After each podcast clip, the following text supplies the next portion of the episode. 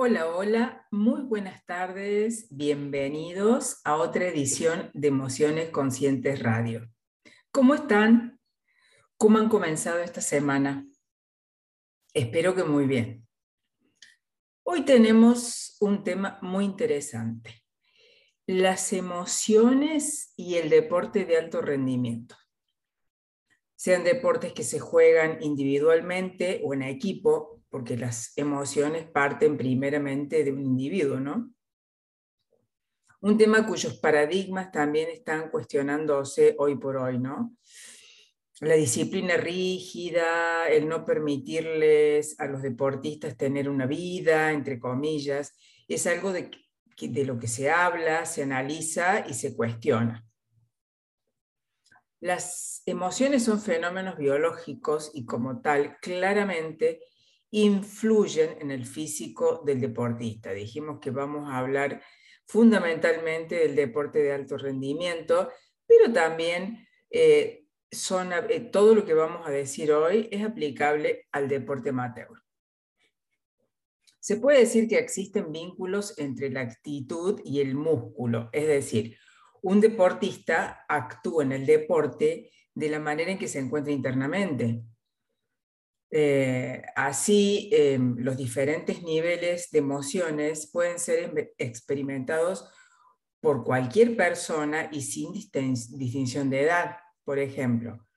Como decíamos, desde los amateurs a profesionales, como también los novatos y más experimentados. Todos pueden experimentar emociones de diversa índole que obviamente pueden repercutir sobre su rendimiento. Por otro lado, si un atleta no se encuentra bien emocionalmente, tendrá emociones, como dicen algunos negativas, no, son emociones, como el estrés, depresión, falta de motivación, que no le permitirán rendir de manera adecuada en el deporte. Esto puede deberse a la carencia de atención y concentración, ya que el deportista siente la necesidad de resolver sus conflictos internos, ¿no? Asimismo, las emociones como eh, la gratitud, eh, digamos, las emociones elevadas como la gratitud, diversión e inspiración, entre otras, ayudan a los atletas a estar comprometidos con su deporte de elección. De esta manera, facilitan el enfoque hacia sus objetivos y la meta a la que desean llegar. Teniendo un equilibrio emocional, el atleta puede mejorar su rendimiento manteniendo el compromiso y entusiasmo en el deporte. Esto es, al conocer e identificar sus propias emociones, los deportistas logran mantener un buen ritmo de trabajo dentro de un entrenamiento. Además, mantener la concentración previo a un torneo permite dar todo de sí para explotar al máximo su potencial. Esto ocurre cuando el atleta reconoce el tipo de emociones que lo atraviesan, ya sean, digamos, positivas o negativas en el sentido de que lo hacen sentir mal o lo hacen sentir bien. El equilibrio entre estos dos aspectos permite que el deportista pueda manejar estos tipos de emociones con la ayuda de un profesional. Cuando el deportista está relajado y lleno de energía, está motivado para rendir de la mejor manera, cumpliendo con las expectativas propias y ajenas o del equipo. La relación entre el deporte y las emociones favorece los vínculos entre sensaciones y ánimo. Un deportista debería tratar de lograr, por ejemplo, relajación mental, sintiendo una sensación de paz interior con un alto grado de concentración, una relajación física, o sea, una sensación placentera de músculos, ¿no? Que están fijos con movimientos seguros. Optimismo, confianza en sí mismo a través de una actitud positiva. Conciencia extraordinaria, identifica lo que sucede dentro de su cuerpo y lo que pasa a su alrededor. Concentración en el presente, integración de mente y cuerpo, eso sería lo ideal, a través de acciones automáticas. En este caso, los deportistas están enfocados en el presente libres de pensamientos del pasado o el futuro. En el próximo bloque estaré conversando con Daniela Conte.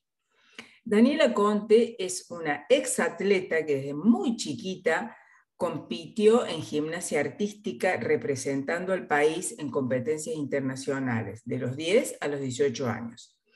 Hoy es entrenadora de la selección argentina, profesora de educación física, fue olímpica en Londres 2012, es entrenadora internacional certificada, también colega en bioneuromoción, neuropsicoeducadora y diplomada en inteligencia emocional. Hoy se dedica con toda su pasión al entrenamiento emocional de estos deportistas. No se vayan, ya volvemos. Bueno, como adelantábamos al final del bloque anterior, acá ya estamos charlando con Daniela. Dani, buenas tardes, bienvenida, ¿cómo estás? Buenas tardes, Liliana. Muy bien, muy, muy contenta de poder estar acá y agradecida siempre por, la oportunidad de, contar un poco sobre, sobre mi historia y compartir cosas que puedan contribuir. muchas gracias por, haber aceptado la invitación. Bueno, decíamos, has tenido una carrera brillante como gimnasta, representando el país y todo lo demás, de los 10 a los 18 años. La primera pregunta es, ¿qué te llevó a dejar esa carrera eh, tan linda que estabas teniendo? Bueno, fueron eh, muchos factores, siempre en ese tipo de decisiones, como que convergen eh, muchas, muchas situaciones distintas, pero realmente yo tuve una relación muy de amor-odio con el deporte, porque es un deporte que requiere muchísimo tiempo de entrenamiento eh, venimos por ahí eh, con un paradigma muy, muy viejo en cuanto a la manera de entrenar. Mi entrenadora vino de la Unión Soviética, eh, así que el régimen de entrenamiento era bastante estricto. Muy duro, claro. por ahí había poco espacio para, para, expresar lo que uno tal vez quería hacer. era, era complejo, digo, mi entrenadora, una gran entrenadora, pero yo soy una persona muy de expresar y muy... Claro, una gran entrenadora es de lo técnico, ¿no? De lo físico, indudablemente. Pero, claro, somos una totalidad y ahí quedaban fuera las emociones. Y encima en una etapa eh, importantísima en la vida de un ser humano, como es ese paso eh, cuando están dejando la niñez a la adolescencia y ya sabemos ¿no? que todo deporte de alta competencia, de alto rendimiento, es sacrificar eh, la vida personal, ¿no? por llamarlo de alguna manera. Sí, yo creo que eh, es muy importante revisar siempre, y es algo que, intento hacer ahora desde este nuevo rol que, que ocupo en la actualidad, esto de poder revisar de, que la gimnasia no sea lo único, ¿no? Que la gimnasia esté incluida dentro de nuestro proyecto de vida. Creo que es un gran desafío porque uno elige hacer el deporte y eso es espectacular y por supuesto requiere disciplina y requiere mucho compromiso. Pero mientras se elija, bienvenido sea, digo, porque también el deporte eh, nos da un montón de cosas hermosas que yo siempre las resalto. El tema es que la gimnasia no puede ser lo único, porque si no, uno entra en un desequilibrio y termina totalmente quemado, ¿no? Hay, claro, el, que la que el deporte sea parte de la vida, no que el deporte sea la vida. Porque eso es lo que pasa y por eso los chicos, como vos dijiste, usaste la palabra, terminan quemados y hay algunos que, son, por ejemplo, los que fueron tenistas no quieren volver a agarrar una raqueta en su vida, porque pasa eso, ¿no? Sí.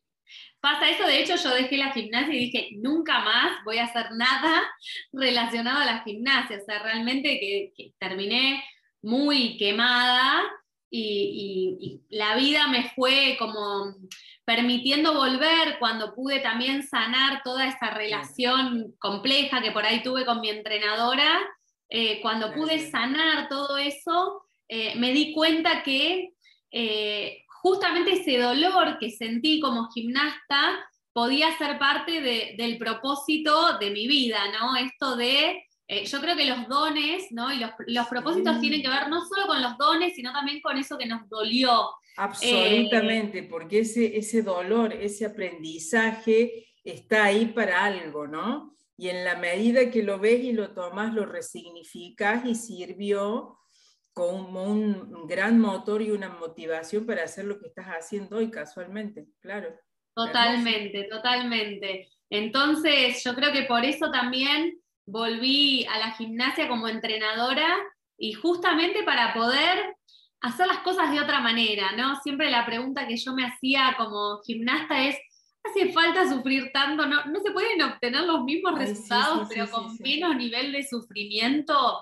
Y, la verdad es que me di cuenta que sí, que, que por supuesto que es muy disciplinado, ¿no? Yo siempre, a veces los entrenadores me tienen miedo porque piensan que estoy diciendo que sin hacer nada o sin esforzarse uno puede estar en alto rendimiento. Y claramente no, pero digo, se pueden obtener los mismos resultados sin sufrir tanto, o sea, sin sí, sí, sí, sí, una cosa no quita la otra. tantas cosas, porque uno, uno sabe, y vos Lili lo sabes perfectamente por tu formación, cuando uno se siente bien, cuando uno está en equilibrio emocional, tiene mejor rendimiento, no peor. Absolutamente, da lo mejor de sí, lógico. Sí, sí, sí, sí. Entonces, creo que corrernos un poco de ese paradigma por ahí de eh, hay que presionarlas, la tienen que pasar mal, porque la única manera de llegar es así. Disciplina y eh, sufrimiento, sí.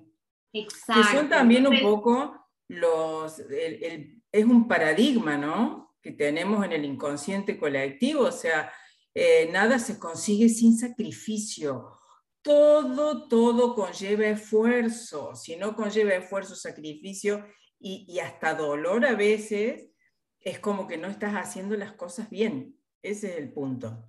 Entonces, como que no hay lugar de la misma manera al disfrute, porque yo puedo estar entrenando así para alto rendimiento, pero disfrutar el proceso, ¿no? Yo creo que que se trata también de eso.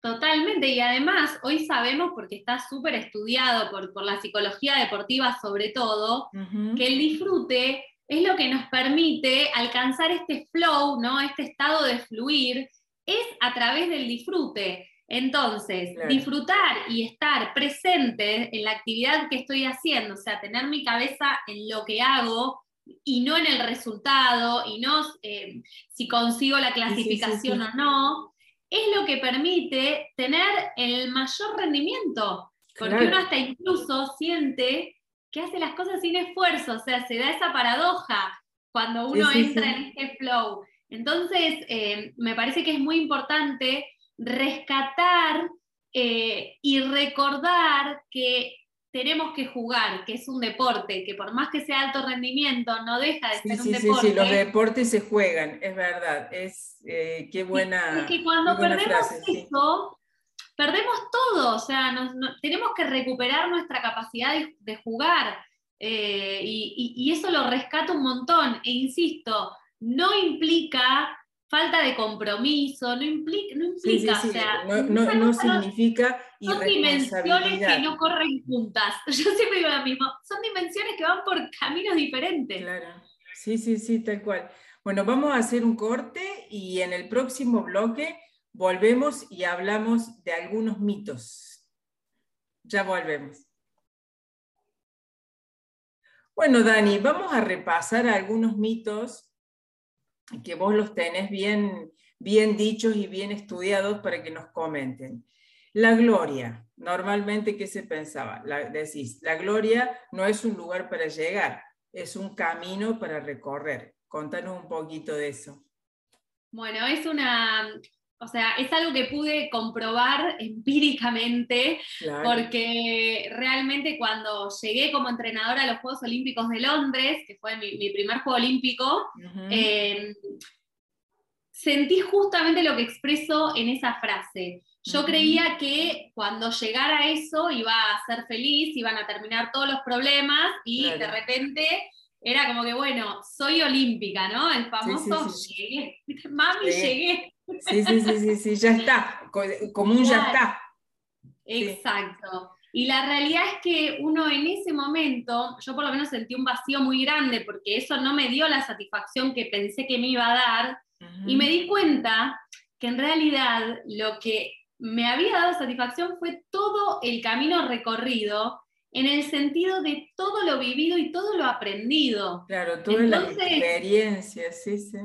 ¿Qué es lo que realmente me llevo del deporte? Es eh, poder haber eh, aprendido y vivenciado lo que vivencié para transformarme en la persona que soy hoy, que ya no es la persona que fui ayer. Y creo que entender la gloria así, entender la gloria como un camino y no un lugar al que llegar, nos permite también vivir más liviano y viajar más liviano, porque si no, uno vive obsesionado por llegar a determinado lugar. y cuántas cosas uno deja en el camino, pero no por elección, es porque está obsesionado solo con obsesionado, eso. Obsesionado, eh, demasiado enfocado que no ve el resto, ¿no? Claro, porque además ponemos la felicidad ahí. Entonces, cuando uno pone la felicidad, la seguridad, viste que uno dice, bueno, eh, voy a trabajar mucho ahora porque cuando me jubile, y después capaz no te jubilás, capaz pasan cosas antes, capaz te morís antes. Entonces, digo, no, no, lo quiero decir como, como algo extremista, lo digo como algo real. Es lo que vamos recorriendo. Sí, absolutamente. Solamente mirar eh, o esperar ser felices. Cuando a mí me pasaba mucho de chica, eh, bueno, voy a estar contenta cuando esté más flaca. Y digo, eh, viste que uno siempre está. Todos los condicionales o, allá, sí, sí, sí. Tremendo. Cuando se dé tal cosa, cuando se dé tal otra, sí, sí, sí. Así vivimos en general. Y se nos pasa la vida. Dijera John Lennon, la vida es eso que transcurre mientras estamos preocupados por otra cosa. Y es así, porque no estamos viviendo, disfrutando el presente. A ver, vamos con otra. Eh, el tema de la comparación, acá decís, deja de compararte con otras personas. El tema de la comparación en los deportistas de competición me parece que es tremendo, ¿no? Sí, es impresionante. Em, o sea, si no te comparas vos, alguien te compara. Es, que generalmente te comparan los entrenadores, o sea, sobre todo antes, digo, ahora está todo un poco más evolucionado, pero los entrenadores siempre te estaban comparando y a mí como, como gimnasta eh, me hacía demasiado daño esto de eh, ¿por qué no mirás a, Gaby que entrena mejor que vos? Mira a Cele, pica mejor que vos, Maneta más flaca que vos, era permanente. Tremendo. Era permanente, permanente, permanente. Y realmente cuando uno pone el foco en el otro, se olvida poner el foco en uno, porque en definitiva yo creo que el desafío o el objetivo que tenemos cada uno como, deportista y como persona también es alcanzar y crear algo único, algo que tenga que ver conmigo, no tratar de igualar a otra persona, porque digamos, yo soy quien soy y no puedo pretender ser algo que no soy, porque la voy a pasar mal y porque nunca voy a entrenar como Gaby, porque no soy Gaby, o sea, tendría que volver a nacer, tener otro nombre. Seguro, sí, sí, sí. Entonces, yo soy muy em, de, bajar esta línea de no comparar, aunque entiendo que a veces la comparación pueda resultar positiva y que hay cosas que uno compara en un laboratorio, o sea, digo, tampoco hay que demonizar nada y creo que el tema siempre es el exceso o el defecto. pero sí. soy muy, eh, no sé si tajante, pero siempre sugiero que los entrenadores no comparen y a los deportistas no compararse con otro, ni para bien ni para mal. No, no, porque a veces nos comparamos es único y sí. Claro, pero incluso hasta cuando ves a alguien para decir, ay, eh, yo lo hago mejor, estás entrando en una superioridad, entre comillas, que no es real y que es para el ego, pero no, no es real, porque lo importante es tu propio proceso. Es, digamos, crecer en tu propio proceso. Es así. Va, yo lo veo así. No, por supuesto, es re importante, aparte tu visión, porque como te decía, vos pasaste por todas, por todos los estamentos del alto rendimiento. Entonces, eh, hablas, como decimos, con conocimiento de las cosas, eh, eh, refundado. muchos años. Ayer justo en una de, trayectoria aparte. Sí, ayer justo en, una de, en un acompañamiento grupal, que yo, tengo varios grupos de deportistas, ellas son de gimnasia rítmica, y justo las vi ayer a la, a la tardecita, y haciendo cuentas, claro, de repente me di cuenta que 30 años este, en la gimnasia, 30 años es un montón. Sí, sí, sí, yo soy relativamente joven, un montón de años. Y, siempre, no porque es ahora. Casi toda la vida, es toda la vida. Toda la vida, es literal. Toda la vida, literal. Sí, sí, tal cual. Es literal. Y, bueno, eso realmente es lo que también me permite hoy eh, moverme como me muevo mucho más que mi formación. O sea, realmente. Eh, por eso me gusta tanto el trabajo con, con deportistas y con entrenadores, porque sé cómo se sienten, puedo empatizar. Todo, has recorrido todo. No, y porque también me, he equivocado tanto que también tengo, tengo como una gran carpeta de errores para... Esto no se hace. Claro, Eso es buenísimo también, ¿no? Sí. Otro, perder el miedo a perder, decís, es la única forma de ganar. ¡Wow! ¡Qué frase, ¿no? Eh, eh, el tema de los deportistas de, del miedo a perder, que debe ser enorme. El miedo a perder es inmenso y el miedo al miedo es inmenso. ¿Por qué? Porque lo que suele pasar en, mi, deporte, en mi deporte, en, en gimnasia artística, es que no puedes tener miedo porque sos considerado una persona miedosa y una persona miedosa no puede. Yo hago la gimnasia que son mortales en el aire. es, bellísima, pero es, eh, riesgoso, se requiere super riesgosa, Súper riesgosa, no te, no te, voy a hablar de mis lesiones porque tengo para, para hacer otra charla, pero es, es, un deporte muy riesgoso.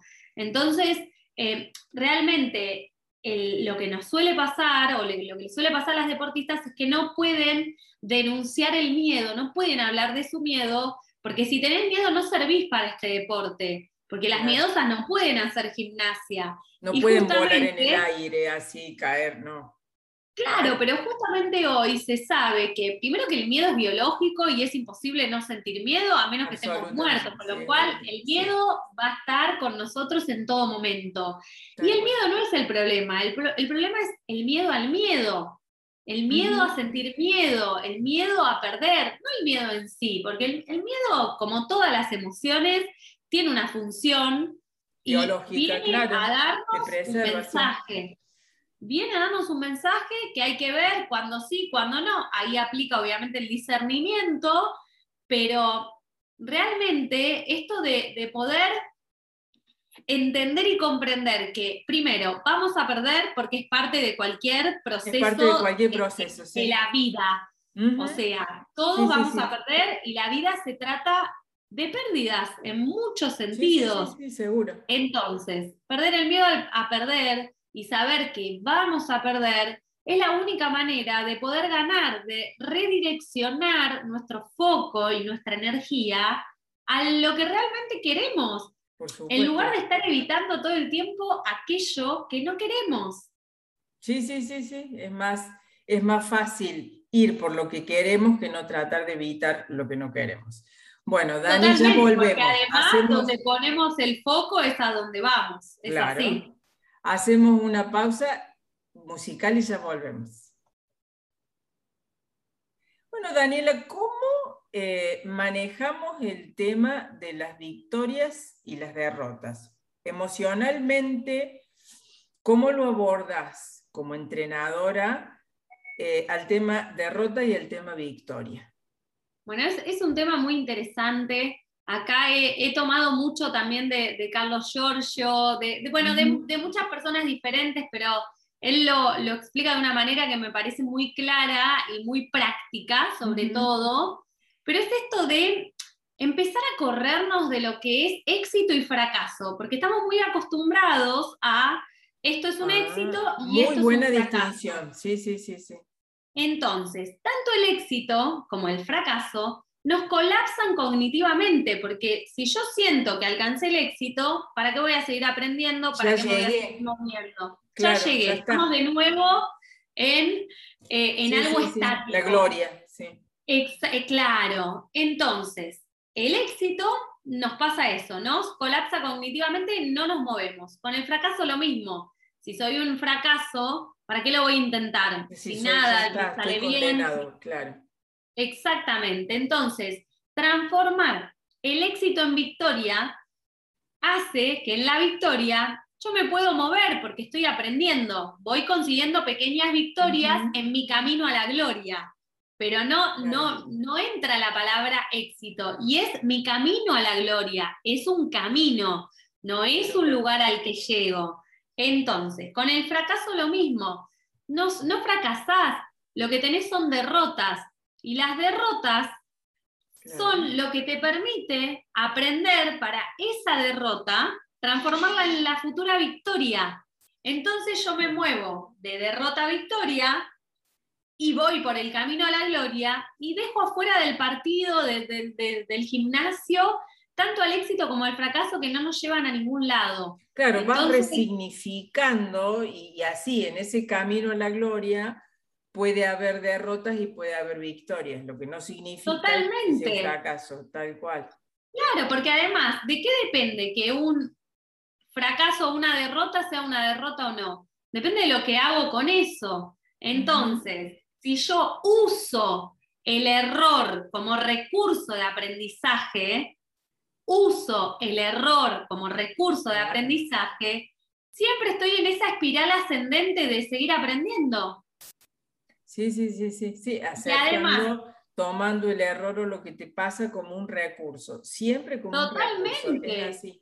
y además al verlo como un recurso, Lili, uno se arriesga, porque digamos, si para mí perder es la muerte, ni lo voy a intentar, pero si yo incluyo la posibilidad de perder, si yo incluyo la posibilidad de equivocarme dentro de mi proceso, me voy a animar a más, porque siempre que uno emprende algo, compite... Claro, si ya lo tenés en vista, no te sorprende, es un poco eso. No, vos ya sabés que está esa posibilidad, que igual me voy a direccionar y, digamos, y poner el foco en lo que quiero, pero acepto que es una parte del camino, entonces me arriesgo muchísimo más, porque entiendo que si me equivoco no soy un fracaso, simplemente tuve una derrota que la puedo eventualmente convertir en una victoria. Entonces siento que uno también camina más ligero. Claro que sí. Ahora, con respecto a esto, contame cómo has manejado vos de chiquita el tema de tus papás y cómo ves como entrenadora el tema que los papás eh, cumplen un papel fundamental ¿no? en el ambiente emocional de cualquier deportista, sobre todo si es eh, muy chico o si es niño. hablemos un poquito de esto. Y el rol de los padres es fundamental. Eh, yo siempre hablo con los entrenadores con los cuales trabajo de esta situación de, algunos dicen, ay, no los quiero ni escuchar, viste, como que los querés excluir de tu vida, pero son un pilar fundamental, porque además nosotros trabajamos con, deportistas muy chicas y, o sea, el padre hasta muchas veces elige en qué gimnasio va a entrenar, cuántas horas va a entrenar, o sea, eso es una realidad. Entonces, para mí es muy importante y además pararnos en un lugar comprensivo, es decir, no ponernos en un lugar de juicio hacia las actitudes que tienen los padres, que por ahí no son las actitudes más deseables ideales, de pronto. o ideales o que favorezcan más al desarrollo psicoemocional de los chicos, pero en lugar de pararnos en un lugar de, de juicio, a mí me gusta mucho más pararnos en un lugar de comprensión, porque también es cierto que el papá eh, quiere tanto a su hijo, quiere tanto lo mejor, que confunde proyectar su camino como que eso es lo mejor para su hijo. Y la realidad es que tus hijos son tus hijos, pero no son vos. Entonces, la libertad y dar libertad para elegir yo creo que es un desafío muy grande que todos tenemos como papás y es importante que el entrenador acompañe ese proceso porque es difícil y si nosotros nos paramos en un lugar de juzgar las conductas, lo único que hacemos es reforzar cual profecía autocumplidora que sigan, digamos, repitiendo esas conductas. Entonces, está bueno abrirles la posibilidad a que vean las cosas de otra perspectiva. Y es impresionante. O sea, yo, tengo sesiones también con los papás y de repente por ahí terminan la sesión, me pasó hace poquito, y la mamá me dijo, me acabo de dar cuenta que la estoy recontra presionando, nunca me di cuenta. Y yo no se lo dije.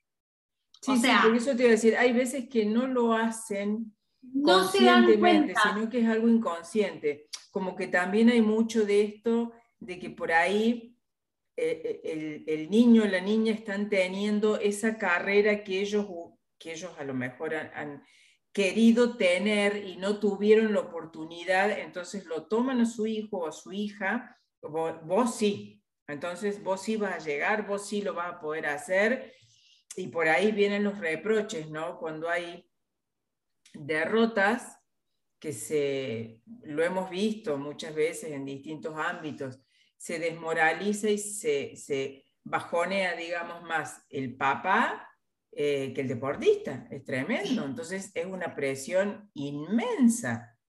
Sí, es, impresionante, pero siento que todos estamos aprendiendo y está bueno también que, a los papás se, se les abra la posibilidad de aprender y se le den recursos, o sea, en lugar de darle con un caño, que es algo que muchas veces los entrenadores hacemos, porque claro, bueno. Sí, o los papás le dan con un caño el entrenador. Eh, es, mutuo, es mutuo. Pero digo, poder romper ese, ese ciclo que en realidad no favorece a nadie y poder trabajar una comunicación no violenta, una comunicación más, más empática, siento que, es muy importante y que lo cambia todo. Entonces, se trata un poco de eso y, lo que yo intento hacer es, es eso, no venir a, cuestionar y a, no sé si cuestionar la palabra, no venir a, derribar y a decir todo lo anterior era una porquería y todo lo que traigo yo es la panacea, porque eso no, es real.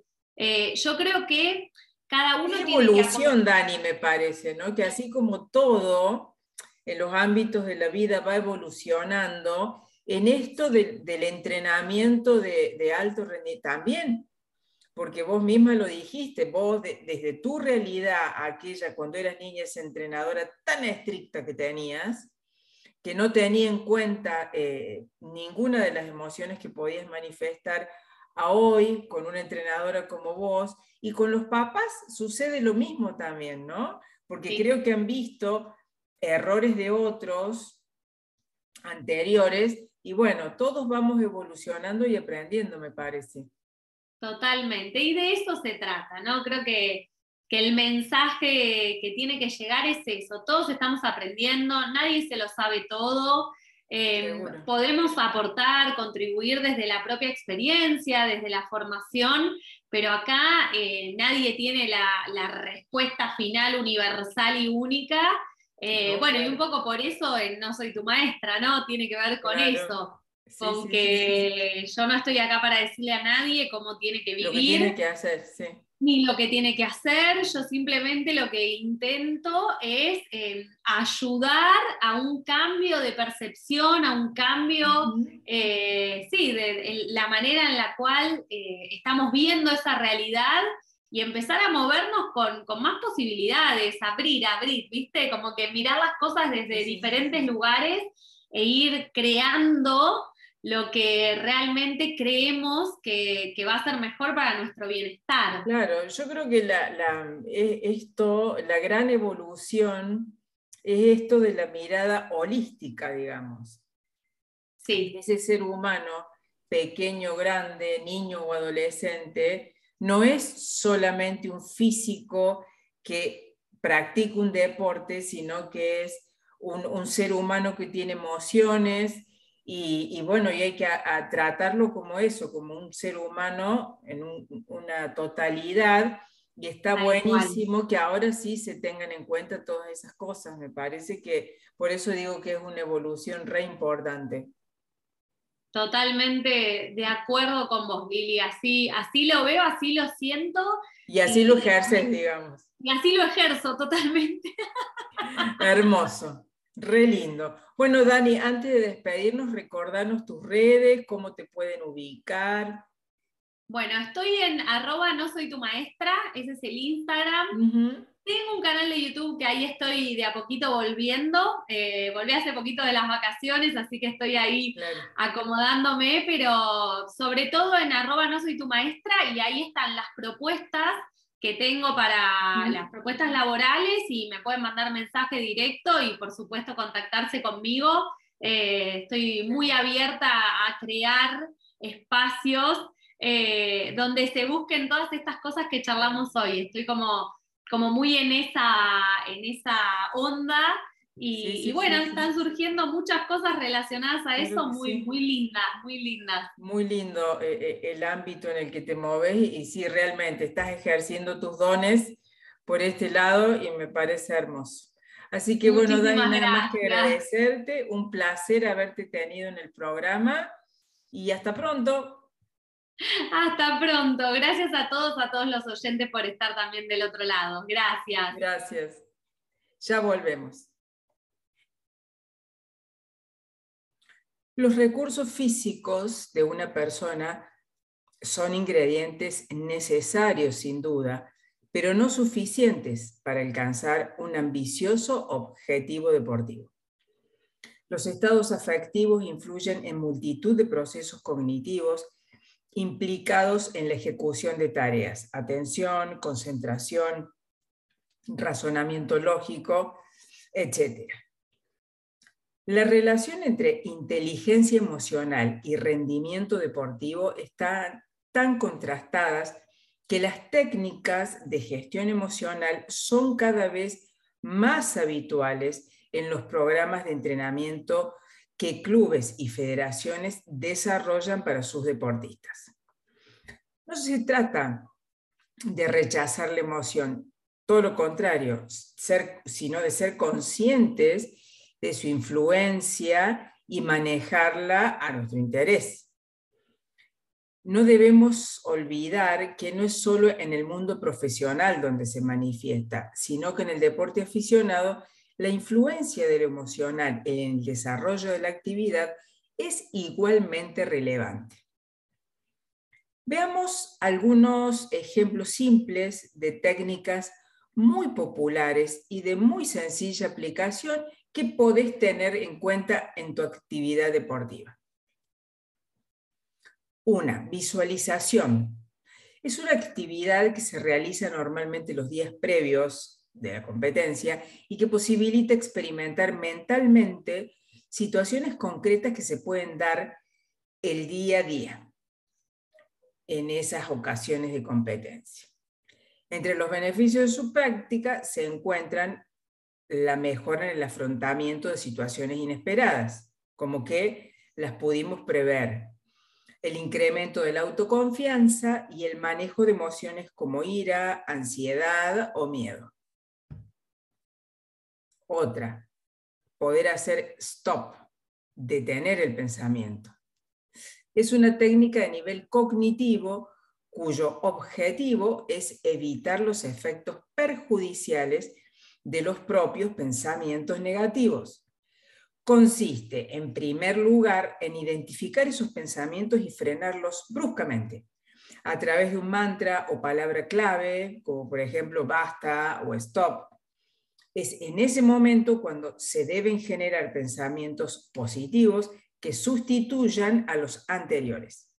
Si bien es cierto que esta técnica requiere cierto entrenamiento y destrezas, aspectos como la motivación o el nivel de ansiedad son manifiestamente mejorados con su aplicación. Otro fundamental, la respiración diafragmática o abdominal. Su mayor ventaja es lógicamente su portabilidad. Es un sencillo ejercicio que puede realizarse en cualquier lugar y no requiere ningún tipo de entrenamiento previo. Utiliza el poder de la respiración para combatir estados de ansiedad. Su sencilla ejecución consiste en respirar profundamente por la nariz, de modo que en lugar de expandir el pecho sea el vientre el que se llene de aire, Podemos colocar una mano en el vientre para comprobar si lo estamos haciendo correctamente. Tras una pequeña pausa, el aire se debe expulsar lentamente por la boca. Repetir esta secuencia durante unos minutos produce un efecto relajante inmediato muy conveniente, por ejemplo, para combatir situaciones de ansiedad anticipatoria. Bueno, toda ansiedad es anticipatoria ira, miedo, frustración o euforia conviven con la persona deportista en cada día de entrenamiento y en cada competición. Y como estas, multitud de emociones van surgiendo y modelando nuestra forma de sentir y ver la realidad. Recuerda que no hay emociones positivas y negativas. No las juzgues, permitítelas, con tu manejo sobre ellas, puedes emplear su enorme potencial a tu favor. Y recuerda esta frase que nos dijo Daniela. La gloria no es un lugar para llegar, es un camino para recorrer. Bueno, gente, hasta aquí nuestro programa de hoy. Espero que lo hayan disfrutado como yo. Como siempre, gracias por estar allí del otro lado. Ha sido un enorme placer. Les recuerdo mis redes, en Instagram Emociones Conscientes, Facebook Liliana Carballo, Emociones Conscientes. Nos volvemos a encontrar el próximo lunes a las 19. Muchas gracias, quédate, estás en RSC Radio, escucha cosas buenas. Chau, chau.